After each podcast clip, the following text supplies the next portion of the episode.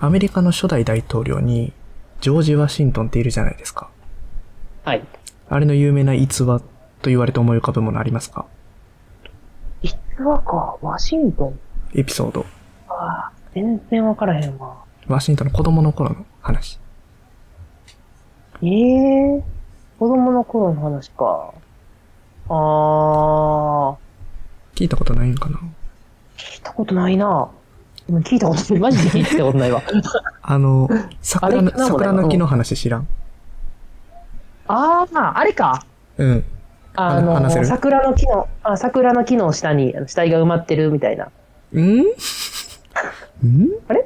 なんかいいい絵もし、あの、なんか、こう言葉にできない、うんなんか桜に、小さい頃から、うん。あの、ワシントンはずっとこう、桜に対して、うん。なんとなくこう不安感というか恐れみたいなのをうん。抱いていて、桜が怖くて近づけなかった。うん。やけど、そこに、あ、桜の木の下には、死体が埋まってるうんから怖いんやっていう理由付けを自分の中で考えることで、うん。逆説的に桜が怖くなった、怖い理由を勝手に自分でつけることでうん、怖くなったっていう話がうん。あったりせんかったっけうん。なかったりするよね、それはね。あ、そうか。うん。あ、そうか。あれじゃあ、あの、あれはなんかレモンの、こう握って、うん。つまりはこの重さなんだよな、みたいな。かじ、かじまとしろだっ。 えー、ああ、そそうだ、カジノ時代の方か。全然かすってはないけど。 ああ、なるほど、ワシントンか。んあ、そうか、カジと、まあ、ワシンが似てるから。そう領領事貸し、 無理がある。無理があるよ。無理があるよ、ポセイドンごめんなさい。い。はい。はい、ごめんなさいえ。あの、ちっちゃい時に、ジョージ・ワシントンが、斧で桜の木切っちゃって、うん。お父さんに怒られるんよね。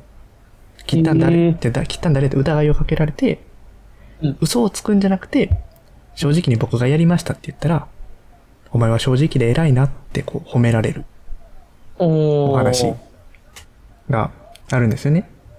うん。初めて聞いた。初めて聞いた。ああ、そうか、そうか、そうか。で、まあ、これ、なんかその、偶話成分があるかなって、この逸話には。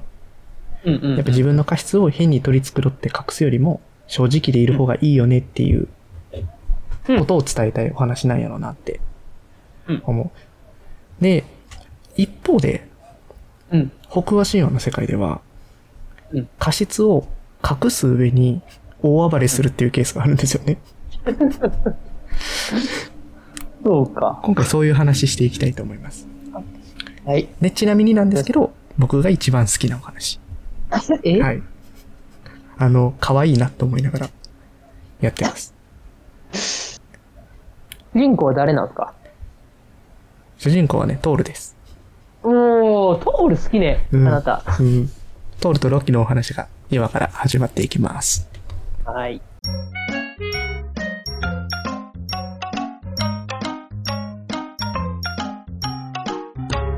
はい。ということで、まあ、この物語の導入、タイトルはもうちょっと後の方になるかなって思うんですけど、タイトルのインパクトが強いので、なんで、まあ、始まり、きっかけが起きる場所は、やっぱり宴会なんですよ ね。はい。はい。で、トールって、たまに、その、業界の中で勢いのある巨人とかと、まあ、仲良くしていこうと思って、まあ、平和のためにもね、まあ、飲み会に誘うってことがあるらしいんですよ。巨人をうん、巨人を。えー。で、こいつだと仲良くしといたら、争いの火種ちょっと避けられたりする。みたいな。おー、なるほどね。そういうなんか政治的な動きも、トール実はしてたりするんですよ。えうーん。で、まあ、その宴会には、まあ、神々と親しくなったものだけじゃなくて、エーギル、海の巨人とかうん、グリードっていう名前の巨人。うん。で、他には、アース親族にはもう愛想を尽かしたものまで参加してるんですよ。ああ、なるほど。アース親族のことは嫌いだけど、トールのことは、うん、トーまあまルのあ飲みまあ会、には、ちょっと勝ってるところがあるのかな、ああ。へえ。という感じで飲み会が定期的に開かれてたらしいです。うんうんうんで、その参加者の巨人たちの中には、下の巨人のゲイル・レードっていう人物とうん、巨人たちの王様であるスリウムっていう存在がいた。です。でも巨人た下ちのの、巨人っていうのは、あれやん、なんか初めの方の、そうそう始まりの、そうそうそうそうそう、あのユミル、あの創世の時にやって、うん追いやられた巨人たちの一族ですね、島の巨人。はい。で、まあ、巨人たちの王ってなんかこれまででも何体か出てきたかなと思うんですけど、まあ、それは、まあ、人間たちだって王様何人もいたりするじゃないですか。場所によって。地域によってね。うんうんうん。ちょっとあの、巨人たちの王ってちょっと面白いな。王、王さん思い浮かんじゃう よね。プロ野球の王ね、貞治。プロ野球の王貞治さんですねうん。確かに思いつながりがちなはい。だけど、まあ、スリウムっていうのって、まあ、その人たちは、トールと、トールが考えてる中では、お互いに尊敬し合って、友情の通い合う交際、付き合いをしてきて、まあ、平和な関係を望んでたらしいんですよね。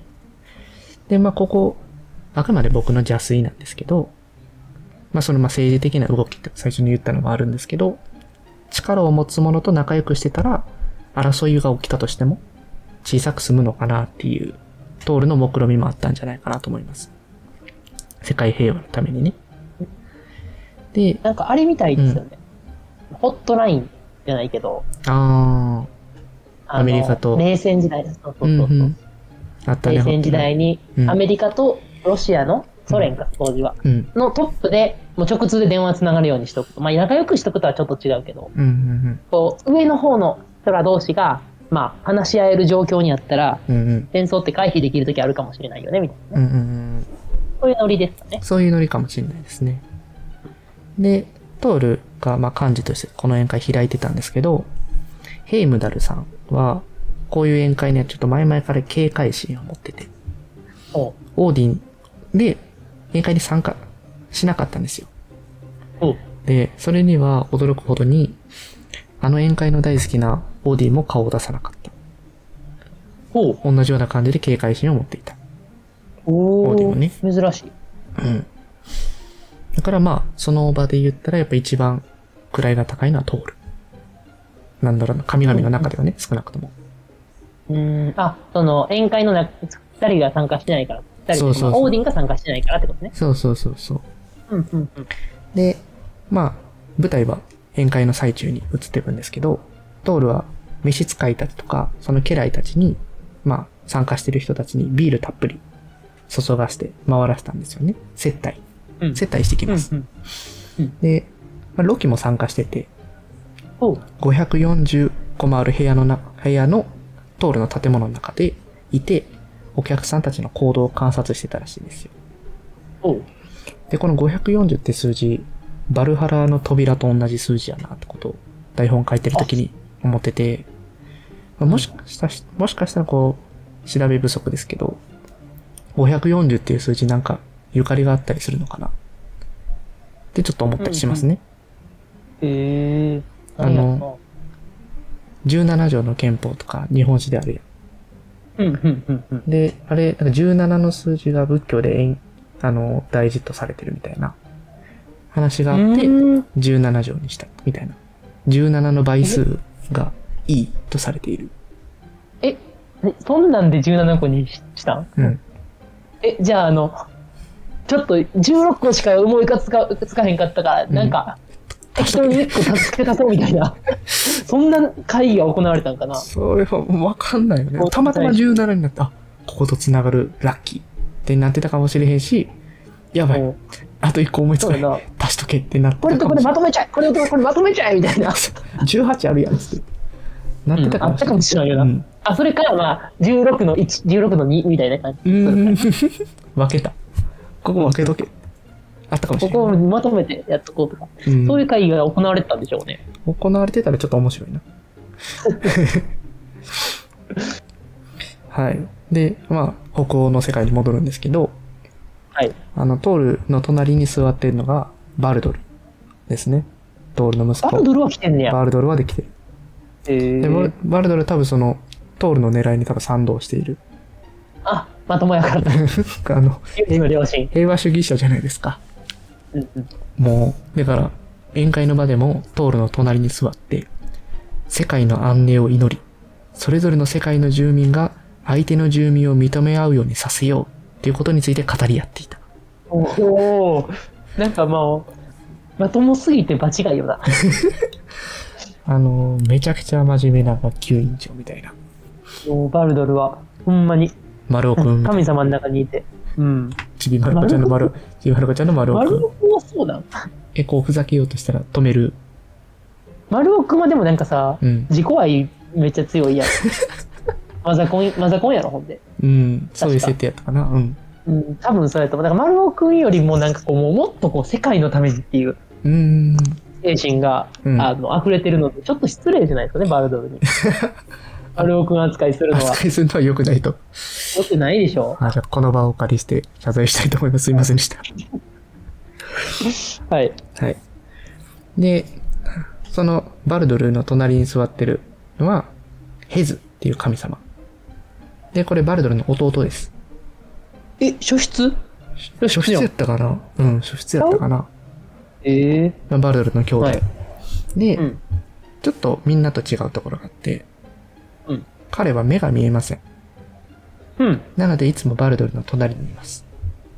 ええそういうサポートもバルドルはしている。うーん。で、その他にはアース親族の女神とか持って、その女神たちが、あの、巨人たちにお酒をついて回ったりとかいうところもありましたね。なるほど。で、チュールも参加してるんですけど、ええチュール、あの、以前、右手失ってるじゃないですか。うん。あの、フェンリルに噛まれたことによって。そうですね、狼。うん。で、その影響が全世界に及んでいるんですよ。やっぱ全世界。誓いの神なので、もう絶大な力がそこにあって、なんああか、ー、はいはい。ここちょっとあの、翻訳もちょっと読みにくいなってところはあったんですけど、すべての世界において、権利の保障についての危機が訪れてたらしいんですよ。ああ、チュールの力が弱まったからというか。そうそうそうそう。ああ。そういうぐらいの影響力が、やっぱ、ある。ような神様、チへーュールは。へえで、まあ、下なんかワンピースみたいですねって言おうと思ったけど、あんま知らんかったから言わんとくけど。手なことシなャン。クス、シャンクスがか、さ、うん。まあ、これネタバレかな大大丈夫、大丈夫。夫一回、一回一話よ。一回、 一回一話。うん。片腕なくなるやん。うん。でもまあ彼はもう世界で絶大な力を及ぼしてるわけそうでで、すね。四皇と言われてる一人ですもんね。そう。彼の片腕なくなったらちょっと世界傾きそうだよ。確かにな、あの、その当時から、その1話の時で4校と呼ばれてたんかも知らんけど、うん。腕なくなったとでバランス崩れへんのかなっていう、まあ、うん、どうなんでしょちょっと思ったりもしますけど、うん。う。とにかく彼が死んだこと、死んだじゃないわ。彼の力が弱まった。ごめんなさいバランスだよ。チュールの腕がなくなったことで、うん世界がちょっと、どよどよど方よ。が、うん。まあ、ここで思うのはやっぱこう、ちょっとずつ、ラグナロクに向かって不穏な空気、うんうんうんがうんかすかにあるけど、かすかやけど出てるなっていうのを思います。うんうん。で、まあそういうチュールがそういう状態なんで、女神さんたちも、まあこれ以上不幸な事態は起きないでくれよってことを願っていた。避けたいなと思っていた。うんうんうんじゃあ、この飲み会に参加してる人は、うん。まあ、結構、まあ、みんながみんな、うん。ちょっとでも平和にというか、うんなんとか平和のためにっていう神々の、こう、が全員巨人をこう接待してるみたいな。そうそうそうそう、そんなイメージかなって思います。はい。で、巨人たちも、まあトールのそういう平和を願う気持ちを褒めたたえてました。賛同してたんですよね。うんううんん。で、まあそういう結構平和な宴会があって、うんまあ縁も竹縄。うん掘り良い気分のみんなたちは、まあガヤガヤと賑わいながらおしおしゃべりしながら楽しい気分で帰っていったんですよね。うんはい。翌朝、トールが目を覚ましました。うんで、トールのモーニングルーティンの一つとして、うんまず起きたら、ミョルニルを持つっていううんモーニング、モーニングルーティンあるんですけど、うんあの、ないんですよ。おお、ミョルニルがなくなってるんですよ。一大事や。何度も掴もうとしたけど、どこにもなくて。目で掴もうとする。目で見て確認してよ。でもちゃんとこうパンパンして。寝そ床かのらあた飛りびで、。寝床から飛び上がって、うんトールの地盤の赤い指を揺らして、うん。で、どうにもやり場のない憤りで、トールは髪を引っ掛き回します。ぐしゃぐしゃっつって。おうん。うんトール大パニック。うん。中で、一つの考えが浮かびます。昨日の宴会で盗まれたか。うおおん。平まあ和に、まあそうなるわな。平和に流れていたはずの宴会でそんなことが起きていたのか。うんうんうん。そしてトール考えるんですよ。これ、オーディンとかヘイムダルにバレたらやばくないっつって。あの、あーあなの二るほどね人は賛同してないわけですよね。うんうんうでん。それは多分、そういうことをリスクとして考えてたのかなって。ヘイムダルは特に思うんですけど、うんうんこれ見たことかみたいになりかねへんなって思って、いうんうん。や、これやばいなってトールちょっと焦り始めます。うん。でも一人ではどうにもならんなって思って、うん誰かに協力してもらわないとってトール考えるんです。はい。で、そこに助けを求めた神っていうのが、うんロキなんですよね。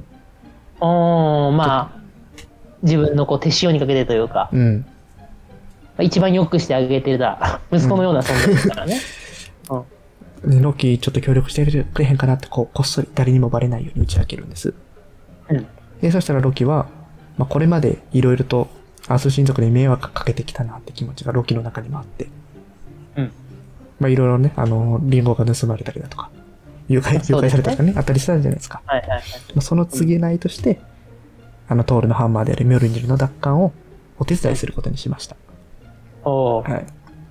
で、この二人で解決するかと思いきや、どうしようって思って、こう、まず、巨人の国行かなあかんなって。移動手段うんのために、この二人はフレイヤのとこに行きます。おう。フレイヤは、あの、羽織ると鷹になれる羽衣を持ってたので、うんそれ貸してくれへんかなとうん思って。うんで、まあ、この時には別に、ミョルニルなくしたんやとは言わずに、ちょっと羽衣貸してよと。うんうん。そしたらまあ貸してくれました。はい。フレイヤさんがね。で、それを着て、ロキは、まとって、うん巨人の国を目指します。うん。で、こう、ミョルニル探してくれ。